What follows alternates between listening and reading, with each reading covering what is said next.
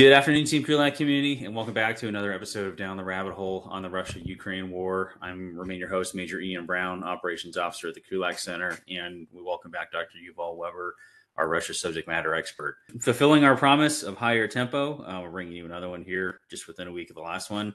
And as as things seem to go, sometimes it's been another sort of newsy week. So um, we have a few things to cover here, and we're going to uh, we'll start with the one that was sort of just after our previous episode, where there were a number of notable um, uh, strikes or explosions among Russian logistical areas. Um, the the most striking ones were uh, there was an oil depot or oil storage facility in Crimea that had. Uh, looked like it took significant damage and was burning for quite a while. But there have been some attacks on other um, oil oil depots or oil storage areas, as well as some of Russia's mobility uh, mobility hubs and, and lines of communication, uh, such as railways. So, uh, Yuval, welcome back. We'll go right into it. Um, so we, we know that there have been periodic attacks of this this type before, and they are very photogenic, if you will. Um, oil burning always makes for a good picture. But given the, you know, going after fuel and um, lines of communication for movement, uh, what do you think this indicates in terms of, of why these targets are getting struck now? So always a pleasure being on with you, uh, Ian. Uh, certainly when we started to see the attacks on uh, rail lines and, and, and oil depots, uh, it was reminiscent of what was what were the shaping operations prior to Uh, the last counteroffensive, the one um, that was mooted for uh, Kherson and in the south of the country, and instead there was a surprise attack uh, on on Kharkiv Oblast. And you know, everyone was looking south. They went north, and they achieved tremendous success in terms of taking back territory um, in in Ukraine's northeast. Uh, So it suggests perhaps the same thing is happening right now. We've been talking about the forthcoming counteroffensives for I think several months at this point, but perhaps, you know, four of the most dangerous words in the English language, you know, this time is different. Um, you know, this might be one of those uh, right now, because the Ukrainians are going after rail lines. If they're going after fuel depots, it doesn't mean that Russia will run out of rail lines or they'll run out of oil. You know, I think, you know, I think we both think that Russia has plenty of those, but it does mean that the amount of time it takes to uh, repair those rail lines, the amount of time it takes to, you know, bring in new oil infrastructure, that will take some time. And that might be, in effect, what we're observing are the shaping operations before the next counteroffensive. And really what this could very well be is that we know on, you know, a different part of the conversations we've had for the last several months that there's what, fifteen to twenty brigades that have been training um, in Germany, Um, I think in the United States and, you know, basically elsewhere uh, in, in NATO countries, all of those troops that have been training abroad on basically the donated equipment have not yet entered the fight. So what we may be observing is that this is the one. And so ostensibly, if the counteroffensive begins, and, then, and we'll talk about Bakhmut and, you know, the travails around that right now, it could very well be that the Ukrainians will start probing, see where the Russians do or do not defend, and basically either go with, you know, whatever is their plan A, or just, you know, try to seize opportunities and and just get the counteroffensive going. Where they could go, obviously, you know, we've been talking about the same things for a long time here, which is um, basically cutting off the land bridge to Crimea, going after the south, uh, you know, going to Melitopol and severing basically the, the connection of Rostov uh, in Russia's south uh, to Crimea. They're not too far away, as it were, from Donetsk uh, city center. There's lots of things that they could go after, and that seems to be part of, you know, the Ukrainian, the Ukrainian basically strategy at this point is make believe that they can go anywhere as well as everywhere. Yeah, and I think uh, there's been a fair amount of speculation, you know, online in terms of what direction we take, and I think it, I don't think it's fair to really sort of speculate because we on we just don't know. You know, as you said, they may just poke for holes, and if they find one, go after it, you know, kind of regardless of whether it's close to a specific city or not. But um, yeah, no, as I said, I think the um, the, the targets indicate a uh, it, it makes it harder to uh, to respond if you don't have gas and you don't have no no way to move your reinforcements. And I think they're they're sort of mutually reinforcing things, right? Like uh, you know, as you said, the rails rails can be repaired relatively quickly. You know, we, you know, American soldiers, you know, we're good at rail repair back in the Civil War, right? So it's not yeah. a not a technically complex thing. Um, but looking at the oil, like I, those oil storage areas, I imagine would be harder to repair, um, especially uh, harder to repair and then resupply if you if you pre-stage a whole lot of stuff there, um, which means to give, you know, Russian mechanized forces that that gas to go. Now it's got to come on rail. And then if you go on the rail lines, that just got a lot harder. So uh, a mutually reinforcing problem potentially. So certainly, like it, it just means that if this is the, basically the strategy that they're going after, again, Russia has plenty of, you know, rail repair technology, um, but how much can they basically bring to those areas quickly? They have plenty of oil, but how much of the stuff can they bring quickly? And it means that if the Ukrainians do start their counteroffensive, all the reinforcements that Russia has to then bring in have to come from, you know, much farther away. And so it not only slows everything down, but it helps identify the Russian, um, you know, supply lines that, you know, Ukraine still has HIMARS. In the last several um, tranches of military support uh, that the United States has given to Ukraine, basically like HIMARS and related um, items, rela- related, uh, you know, missiles, rockets, things of that nature, the munitions, they've been in every single one of those uh, tranches. So it could very well be that what the Ukrainians are trying to do right now is really identify, and tr- like during the time of a crisis, where is Russia bringing the stuff? How is it bringing the stuff? And basically trying to attack Russia, you know, deeper and deeper um, into Russia itself, in order to just confound um, the Russian armed forces, as well as creating the sense of panic, you know, amongst the the, the Russian troops, and to whatever extent the Russian public is interested, uh, you know, amongst the the broader Russian society. Right. And I think this is a great segue into point number two that we were going to hit today. Um, speaking of striking deeper into Russia, maybe only a couple of days ago, there was some very dramatic um, footage coming from some uh, Russian security cameras pointed at the Kremlin, you know, which is a center of Russian political power, military decision-making areas, you know, offices for those in charge. And we saw um, uh, it got hit by a drone, or at least The the story is that it got hit by a drone, because there, there are a number of stories about what may have happened. But the point was, something on camera was caught flying in the roof of the Kremlin, and there was an explosion of fire. And uh, it looked like there there were some some flames and debris on the roof there. And there have been all kinds of competing theories about what, if it was a drone, you know, who launched it? Why would they? What's the motivation? And what would the various parties stand to gain from it? I could go a number of different ways with it, but um, as you, as you mentioned when we started here uh, recording, there's potentially sort of three theories uh, at work here. So, what are they, and what what are the implications of of each one, if if that's the one that winds up being true or not, which we may never know. So we we should also mention one of the the key little uh, details there is that, so Kremlin, it just means like fortress. So like lots of cities have Kremlins, but when we think of the Kremlin, this is the the medieval fortress that uh the Germans attacked in the Second War. The uh Napoleonic forces uh tried to blow up, um but they had, you know, the the relative misfortune, uh you know, for their for their purposes, of it was quite rainy when they were trying to like blow everything up, and their their artillery uh just got too wet to be of much use. So we have evidence of, you know, uh, foreigners attacking the um, the Kremlin before. The other thing that is sort of like the detail that will maybe help explain some of this is that the Kremlin is a fortress. There are, you know, um, churches inside of it going back, you know, several centuries. There's different courtyards. There's different contemporary government buildings. There's different palaces inside. There's the state armory, which is now a museum that holds like Russia's treasures. So it's in one sense both key decision-making center, but it's also like lots of tourist stuff is inside. Putin does not live there. Uh, the last, I think, Soviet leader to live inside the Kremlin, I, obviously I could be wrong, but I think the last person to sort of like sleep there on like a nightly basis or on a consistent basis um, was Stalin. So uh, Putin actually lives outside of Moscow, and he only comes into the Kremlin, he only comes into Moscow if there's some sort of specific event that requires his presence.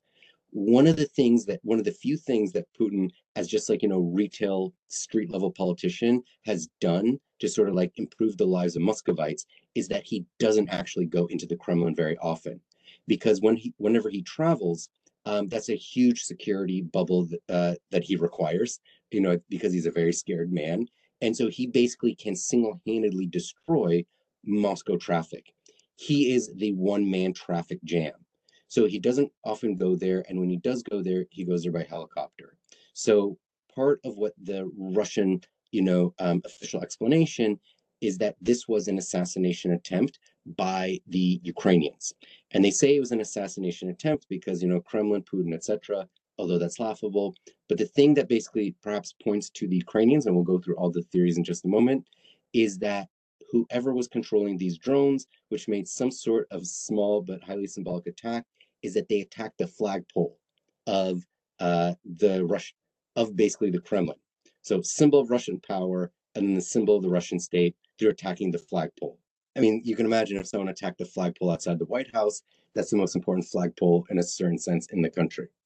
So the first sort of theory is that this was the Ukrainians. And perhaps we can create a story or, you know, construct a scenario in which the Ukrainians are basically doing their shaping operations. And part of that is, you know, this is a, a kinetic action, but one meant to create basically information um, overload. It means that the R- Russian state and Russian armed forces look like morons because they can't basically control the airspace around the most important thing in the entire country. Um, It also shows that Ukraine can strike literally into the heart of the Russian state, and that in essence, this in the days leading up to the um, you know, May ninth Victory Day parade, it shows that even Red Square, which is right beside the Kremlin, which is where the parade takes place, and the Kremlin itself are unsafe places, and that this refers to, you know, just like the darkest chapters of uh, Russian history. So theory one. Uh, the Ukrainians, for, for the cost of a mere several uh, drones, were able to create true pandemonium in basically Russia's political elite. We've also seen on Russian news over the last couple of days is that there hasn't been like any uh, showing, like any sort of like display of the actual drone footage. It's all over the internet, but it's not on T V yet. Um, so that could very well be that the Russian state doesn't actually want to show we cannot protect, you know, even the airspace around the Kremlin. Theory number two, this was a false flag uh, attempt by uh, the Russian state. And this is a false flag attempt by the Russian state, you know, so I, obviously with uh, Putin's, like, let's say knowledge and approval, which has, you know, the, you know, because Putin probably helped, you know, oversaw the bombing of several apartment buildings in Moscow in nineteen ninety-nine. Uh, that helped create war fever against Chechnya, which allowed him to create much more of a, a public profile for himself, and which essentially created a societal-wide desire for uh, revenge. And in this theory, there's a lot of basically like hard fighting to come. There's a lot of bad news to come. There's going to be unfavorable casualty figures at some point that get leaked. There is a second mobilization that'll come, uh, that'll be announced. And so in order to justify this bad news, they need to have basically a threat to the level of the um, that, that justifies basically another mobilization. We also had uh, Dmitry Peskov, who is the press secretary of the president, uh, Putin, who said that it was the Americans behind this. And so this creates the idea that, you know, if we're fighting against an opponent as formidable as the Americans, we need all hands on deck. That's basically like the false flag theory. And in this theory, the idea of basically, we, we know we know from public opinion polling that the sharpest drop in public opinion, like against Putin over the past like year plus since this war started, um, was around the mobilization in September uh, of last year. That's the, really the only thing that actually forced Russian society to pay attention to the special military operation. This is like lots of other societies who are fighting unpopular wars. As soon as people like realize that things are not going well, they do their utmost to tune this out. So, to be a mobilization needs to be something that uh, the big phrase of justification for it. Third, sort of like, and then there is the uh, the idea that this is the security services. And here uh, I'm reading on Telegram two different theories, and really both of these are mildly insane. So one is basically the security services doing Putin's knowledge in order to create concentration in Putin's mind that if he doesn't sort of get it together and really get the uh, the war machine going, he's going to lose the war. And that this is basically a wake-up call from the security services directly to Putin. The fourth theory, and is the, the most outlandish, but let's throw it out there into the mix, is that this is done by uh, Yevgeny Prigozhin in order to basically demonstrate much more explicitly the incompetence of his rivals from the Ministry of Defense and Russian armed forces.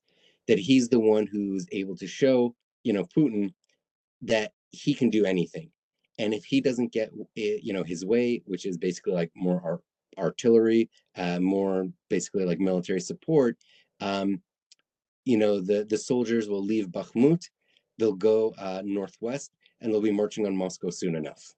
So take it or leave it. Those are basically the four uh, horsemen of the dumbest apocalypse uh, yet. Four Horsemen of the Dumbest Apocalypse. I uh, I'm gonna have to consider that as a working title for this episode. Yeah. Although we have we have a couple options, other options that we can maybe use, but the bonkers thing about this is like there's potentially a lot a logic to any, any one of them, and which, you know, in the absence of any further evidence, it's it's really hard to sort of untangle what it might be. Um, you know, on on following the Ukrainian line is, you know, do they have the capability? Probably, you know. Probably they've executed long range, you know, against some of those oil storage areas we've talked about, um, you know, or or even the, uh, the the the drone boats when they did that, one of their attacks into Crimea with that, right? Like they can do long range, un unmanned, uncrewed uh, devices. We know that they can do that. Um, you know, the the biggest question I think on that would be would in injecting that level of chaos into uh, into society be worth potentially raising questions uh, on Western capitals. I mean, possibly, you know, most especially the U S is, does it look like they're striking a, you know, military target outside their own borders, which they've always said that they won't do? Would it, would it be worth it to them to do that? I don't know, because it definitely makes Russian air defense look like it's not doing at all anything, um, especially since we all, we talked about many, uh, many months ago, the Pantsir on top of the building, on top of the Ministry of Defense, right? Like, that was a very visible, um, we are taking measures to defend you from those uh, those evil Ukrainians. And look, they just went right past it. So um, who knows? Not for the first time we've been asking what air defense doing.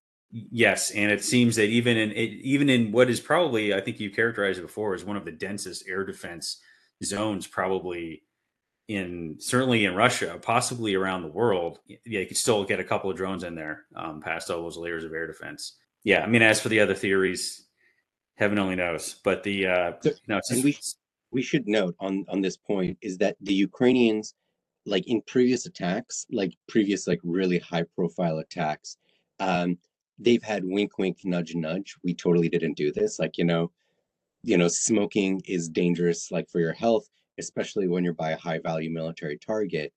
For this, they did say, um, they, like Zelensky on down, denied responsibility. That doesn't really mean anything because certainly like President Biden and other European leaders have told them, you know, stick to liberation of your territory, do not strike inside of Russia. But at the same time, this is pretty wild. Like this basically gets Russian decision-making. It basically throws a wrench into into all of it because they have to figure out how do we explain away just like an abject failure and abject humiliation. They, I mean, this basically not since like Soviet times when a West German teenager flew a Cessna, you know, and landed on Red Square, that led Gorbachev to actually fire, um, you know, sev several of his top like um, military people, uh, and in. Basically like the the descriptions that I've read about this, like the scene where he was firing basically like the, you know, the Soviet marshal who was in charge of like air defense, um, he screamed at them this with, with like a lot more swearing, this effing kid landed on Red Square. Radar's been invented since the nineteen thirties. So even with, like, you know, the technology of the day, um, the Soviets weren't able to protect against this.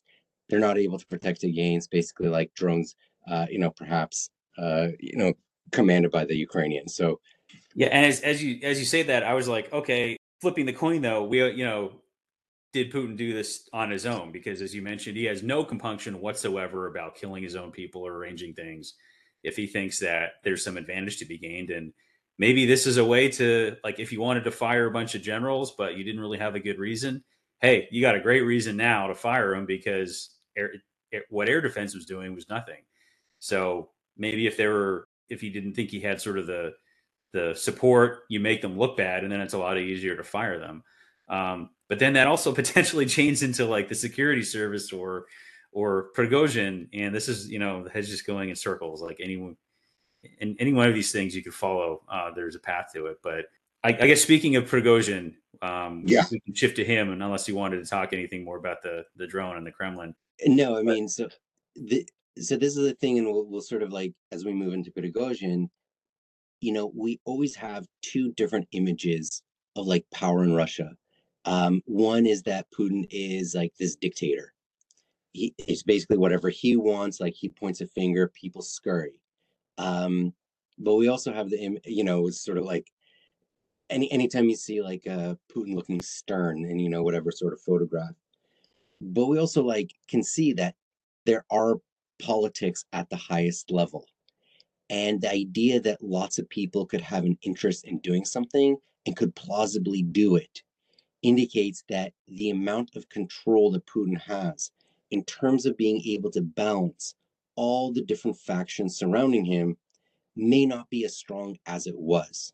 And it may not be as strong as it was because all those different factions might have their own different assessment of basically what's happening in the conflict right now and how the future might look. All of this is to say, Putin definitely has like one hundred percent control of basically like the formal state apparatus. But are people starting to think, are there different opportunities? Are there different dangers that come from, uh, you know, Russia perhaps observing that the counter, that basically Russia's offensive over the winter effectively did nothing, that Ukrainian counteroffensive is coming, and certainly at least we don't know how it's going to go because we can't predict the future, but we do know, as we've discussed, the Ukrainians are going to bring a lot of firepower to this, and they've been training for this and this only for quite a while now. So in essence, this could be a lot of people trying to think, how do we get ahead, politically speaking, of what's about to happen on the battlefield? And that is where I think Mister Prigozhin and his uh, his YouTube uh, starring turn over the last twenty-four hours uh, comes in. Yeah, so let, let's launch into that then. Um, so there have been, um, I guess for, I, I would I'd say not even on social media, these videos have made, you know, they've been making, you know, sort of front page, you know, top of the webpage headlines on, you know, major news organizations. And there's there's a couple out there. And I don't, I'm not sure what the chronology of it was. I mean, you can, you can probably get us into that. But, you know, there was one video, is a relatively long one, where uh, Prigozhin standing in front of some of his, some of the boys from the Wagner group. Or uh, he was basically saying, like, we've come and we've done all the heavy lifting in this area because we were asked to, but we've been starved of resources um, to the point where we, like, our men are dying for no reason, and uh, we're going to leave Bakhmut. Like, we'll wait until May ninth after Victory Day so we don't embarrass the motherland, right? But after that, we just don't, you've given us nothing to accomplish the mission, so we're going to go until we're called on again to come in and save the day kind of thing. Um, and then there was a shorter one of him uh, dropping, you know, the Russian equivalent of F-bombs about every five or ten seconds, conveying the same frustration in a much stronger fashion. Uh, and he was doing it in front of what are um, reportedly rows of his dead Wagner Group mercenaries, right? Like kind of stacked on next to each other, fresh off the battlefield. Uh, you know, but he was pointing to how these, these, these, this is the direct concrete result of not getting the ammunition and support from the Mar- Russian Ministry of Defense that he needs, um, and it's it's a dead man. I don't know if, if it's fair to say, but possibly the strongest directed criticisms yet against Shoigu and Gerasimov and the Russian Ministry of Defense in general for like who's really doing the work for this war and who's not. I happen to have just seen those videos in the, the opposite order, or in the reverse order. And then there's a third one um, that, that we can describe. So in that, the one that you just mentioned, for our viewers or our listeners who uh, who can sp- who can speak Russian, um, like that's a that's a monologue that'll go down in history. Um, for those who can't, it's obviously like the images contained in the video uh, are are awful. So like we can't encourage you to like watch things that show like like fresh corpses. Like they're it's awful. Like that that's our disclaimer. But the way that Prigozhin basically goes about it is he actually speaks like a no- I, I, I hate to say this, but he actually speaks like a normal person. So unlike, you know, the the the odd illusions of like Putin whenever he speaks, or sort of like the bloodlessness of like literally every other bureaucrat in Russia, Prigozhin makes the decision to speak like you would hear any regular adult male. It was obviously like someone who's like super angry and like swearing a lot, but he sounds like a regular person. And he makes basically several charges in the first video. He's basically, he's pointing, you know, while he's saying this, to just like fresh corpses and saying, these were someone's fathers. These were someone's sons.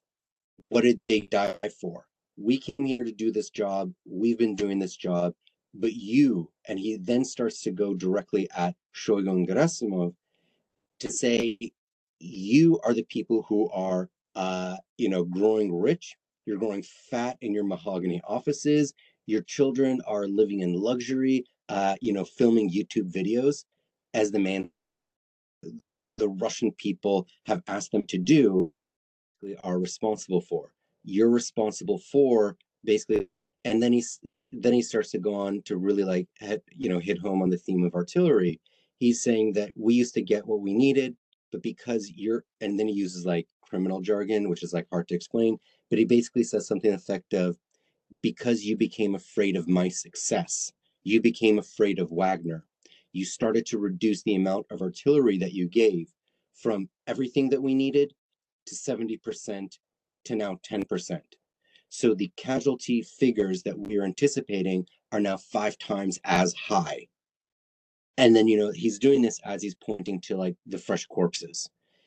And he just like, he ends the rant by just like repeatedly swearing at Shoigu and Gerasimov directly and saying that, you know, he addresses the commander in chief and he says, this has to be resolved. Otherwise, there's no way that we can continue the fight.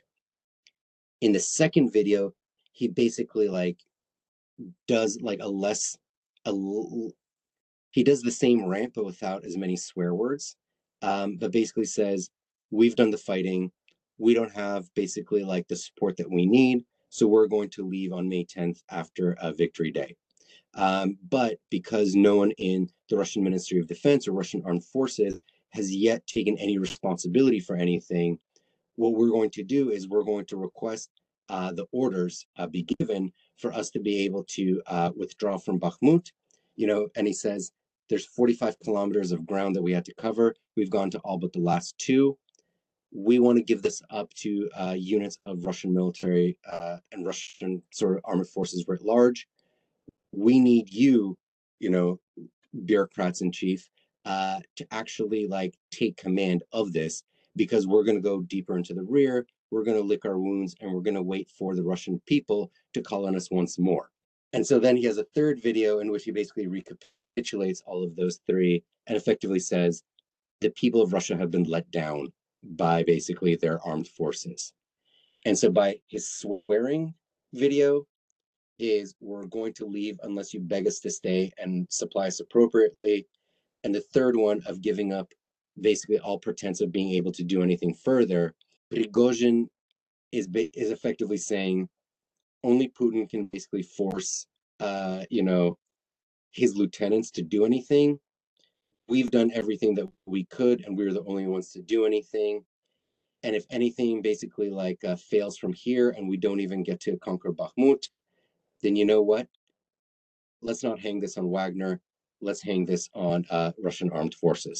A couple questions for you here before I go into it. I know I'd, uh, we messaged each other before this, and one of the things that struck me about sort of that sequence of videos is Wagner's a bunch of mercenaries, um, you know, war crime happy folks who've been given guns and let out of prisons. But the, con the there's a stark contrast in in Prigozhin in those videos uh, compared to the people he was criticizing, which is say whatever else you want about him and Wagner, right? There's pretty that is clear evidence they are at the sound of the guns. Um, to include to that that longer one without the swearing, um, you can hear artillery going off in the background. Um, and there have been multiple instances where Prigozhin has been filmed at, you know, locations in and around Bakhmut, um, not necessarily the front line, but, you know, close enough to the front line that, again, you can hear the sounds of the gun. Pretty stark contrast from Shoigu and Gerasimov and Putin, who um, don't dare get themselves even within, you know, audible distance of things going boom. So uh, both both his, you know, like you said, his his tone, the words used, and then sort of the backdrop. It's a very pretty clear contrast uh, between him and who is criticizing. But so with that, though, like the, the only person he didn't sort of go after by name was Putin. But it, it sort of seems like he's he's there's no room left for him to sort of reel this back. Like this is this is all in, um, you know, his his last will and testament, last stand. That might become literal. I don't know, but. Uh, the point is, like, you can't you can't take that stuff back. Like that is that is strong direct criticism of the Russian military and its leadership. So what does Putin and or the Ministry of Defense do with him now or or do now on their own? And and maybe a separate question for you is, do we really think that Prigozhin and Wagner would just leave? Is is he trying to bluff to get more resources? Um, and if he does leave, what happens to him then? Yeah, so you know, in so again, so, so as I was trying to introduce a little while ago, if Putin were, you know, sort of like the true totalitarian dictator that many make him out to be, you wouldn't be hearing peep out of anyone. There would be very clear like message of discipline because no one speaks out of turn. Prigozhin is speaking out of turn, which sort of demonstrates their clear rivalries. There's clear, if Prigozhin and if Prigozhin also had like the direct phone line to to to Putin, he wouldn't have to do this stuff in public, but he does. We can see that part of this is him getting, him basically standing for something that stands in opposition to uh, you know, the rest of the establishment beyond Putin. He doesn't criticize Putin because if he criticizes Putin, then, you know, that doesn't make sense. He exists as one of the many courtiers in like the Russian imperial court. So he's not going to basically like bite the hand of like the Tsar. That's not going to happen. But he is becoming a lot more popular, at least on the really sort of tuned in military blogging sites. His latest round of videos have gotten like near universal acclaim on basically like from like the Russian mill bloggers, because for as like as you noted, he's there when he's saying, you know, like Shoigu and Gerasimov have been getting fat in their offices. Th those guys, like, you never see them break a sweat. Like Shoigu's children like are in Dubai. Like those things are real. So he's tapping into that populist strain of I'm the one doing like the fighting, my men are doing the dying, and that my rivals are basically not helping, and at worst they're actively trying to prevent Russia from winning because of their fear of looking uh looking stupid. So he's definitely going for more popular acclaim. Also, you know, one of the things that he notes in his uh several videos is that when he when he and his like Wagner like private military company came to Ukraine from Africa, which is where he gets most of his money, Um, they came out fully kitted. They came out like ready to fight, that they were successful in like their first couple engagements, anticipating that they would continue to be supplied. Obviously that supply has dwindled up because Prigozhin, because uh, you know, Gerasimov and um, Gerasimov and uh, and Shoigu are responsible for the whole front. They're responsible for everything, not just Bakhmut.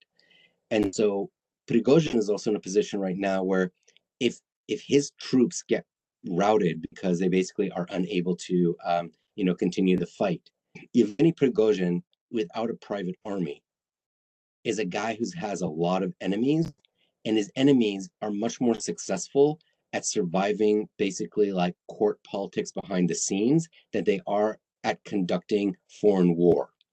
So I think people like Shoigu and Gerasimov would have zero, zero hesitation in killing Prigozhin as soon as they thought it was like the political right move to do.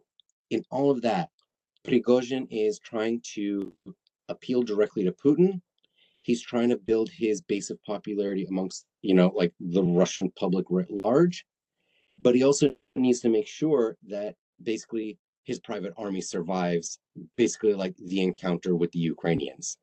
And he makes basically several like very clear allusions that the reason that his fighters keep getting chewed up is not because they're bad at fighting, is that they're not getting the stuff that they need. And the illusion being is that the Russian Ministry of Defense would not be uh, too heartbroken if Wagner was actually defeated in the field, because that would remove basically one of their chief rivals. Yes, although, you know, it, this goes back into a, a different thing we were messaging about before, you know, but is, it potentially also removes one of the few forces that's had any notable battlefield success over the the last several months. Uh, but winning, yes. you know, but winning the war in these core politics doesn't seem to sort of enter into the top three of the uh, of the priority playlist here in terms of the, it, the special military operation. Yeah, think about it like this: we we don't really know exactly how many Russians have been killed in action. We don't exactly know how many casualties there have been, but casualties, tens of thousands, two hundred thousand. We, we know just by like observing the empirical reality around us that Putin is willing to accept unlimited casualties, willing to accept unlimited killed in action. And therefore, like the, his Minister of Defense, his, um, you know, chair of the general, his, uh, you know, chair of the general staff, they're also willing to do that. So therefore, the idea of these particular troops, which are not under the control of the Ministry of Defense, but which are supplied by the Ministry of Defense, both in the equipment and in officers, if they are eliminated, what makes the Wagner fighters any more important than Russian contract service personnel? And that is basically like the insight into the court politics. All of those people in the field are going to die, but their deaths at certain moments can have different political effects within the Russian leadership circles.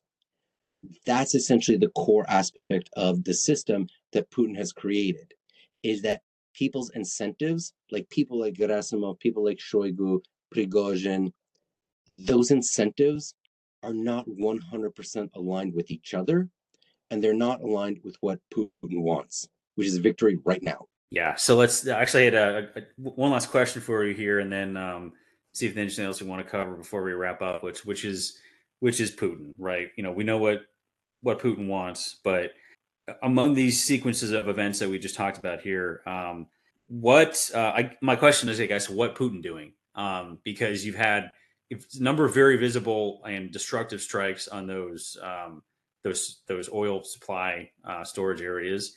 You had a, a direct attack on the Kremlin, which is like you, you, aside from taking a shot at Putin himself, you can't have a more potential, you know, aggressive attack if it was the Ukrainians against a symbol of Russian power.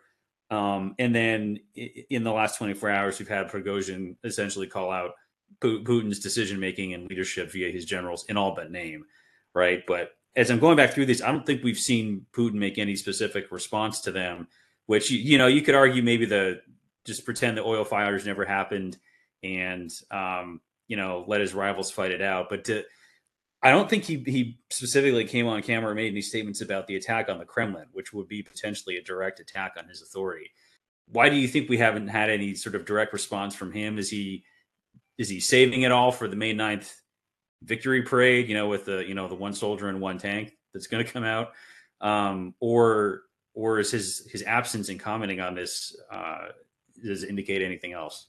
You know, when I, when, I, when I was doing the research for my book, you know, one of the questions was basically what's Putin's like leadership style, like not the mystical, like what motivated him, like as a child or like, you know, experiences in East Germany, but when the guy has to make a decision, how does he go about it?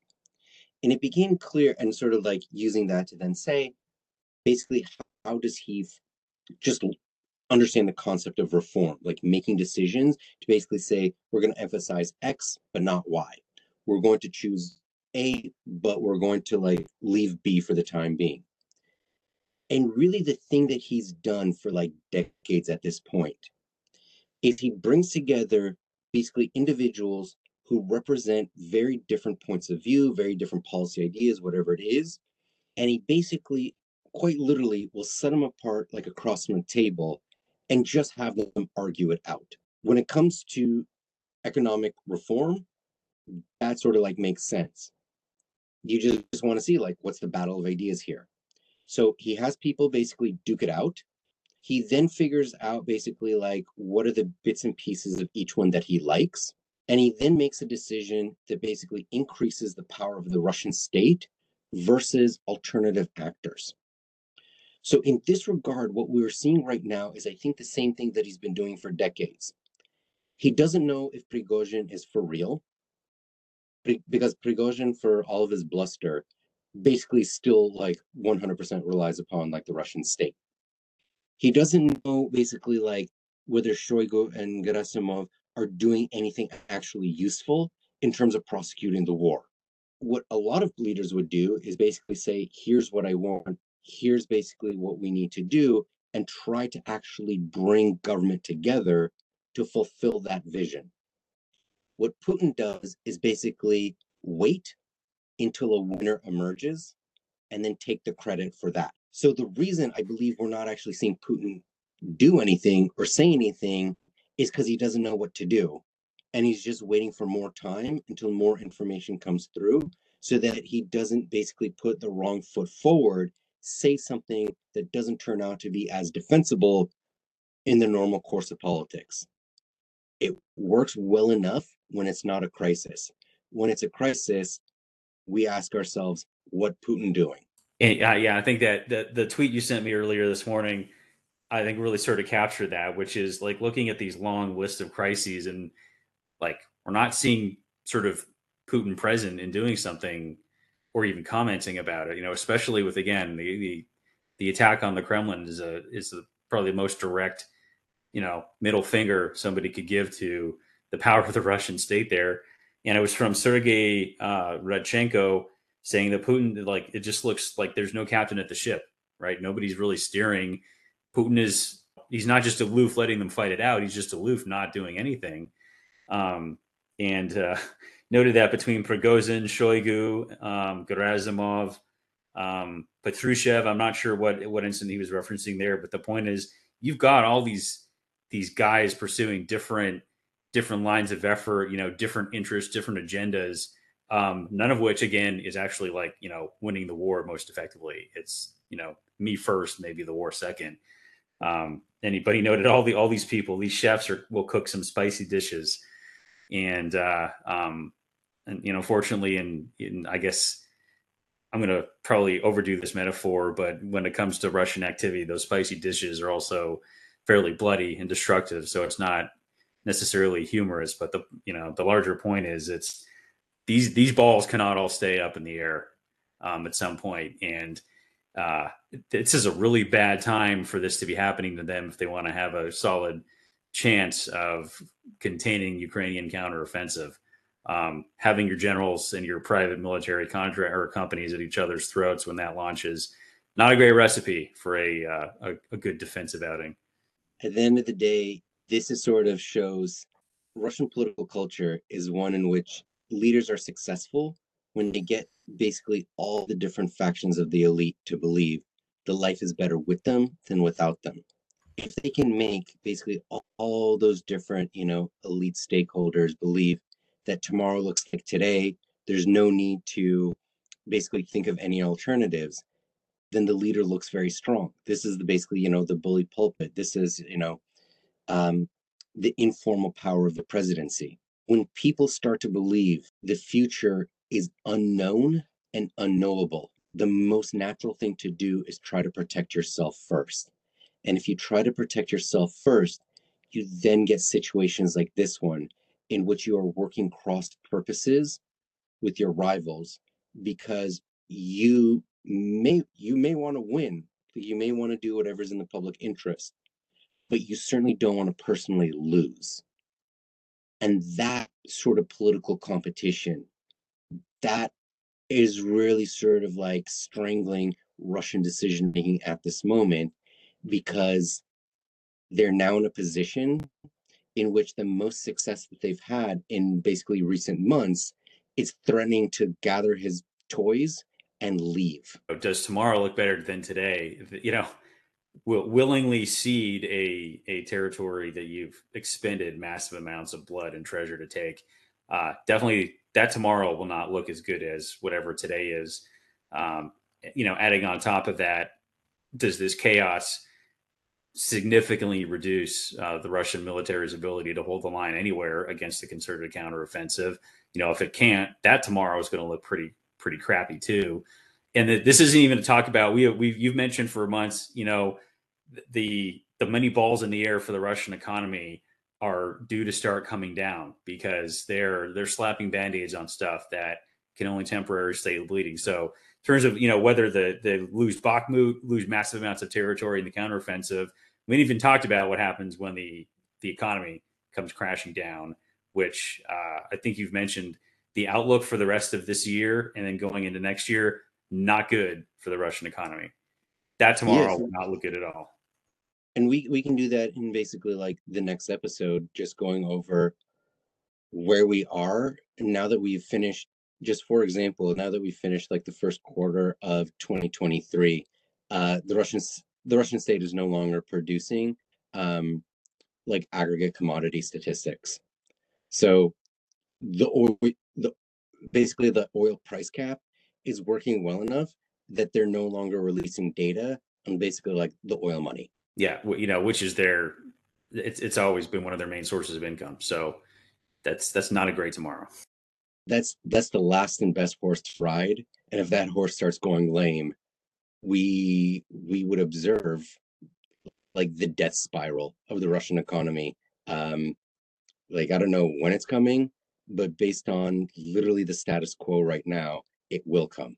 And that will be uh, another spicy dish indeed um, to look at when that when that part of the table gets set. So I think, uh, yeah, I think probably we're we're probably due for a, a look at the what Russian economy doing here in the near future. So maybe we can target that for the next one. Um, but otherwise, anything else we wanted to cover today? I think we hit all our themes.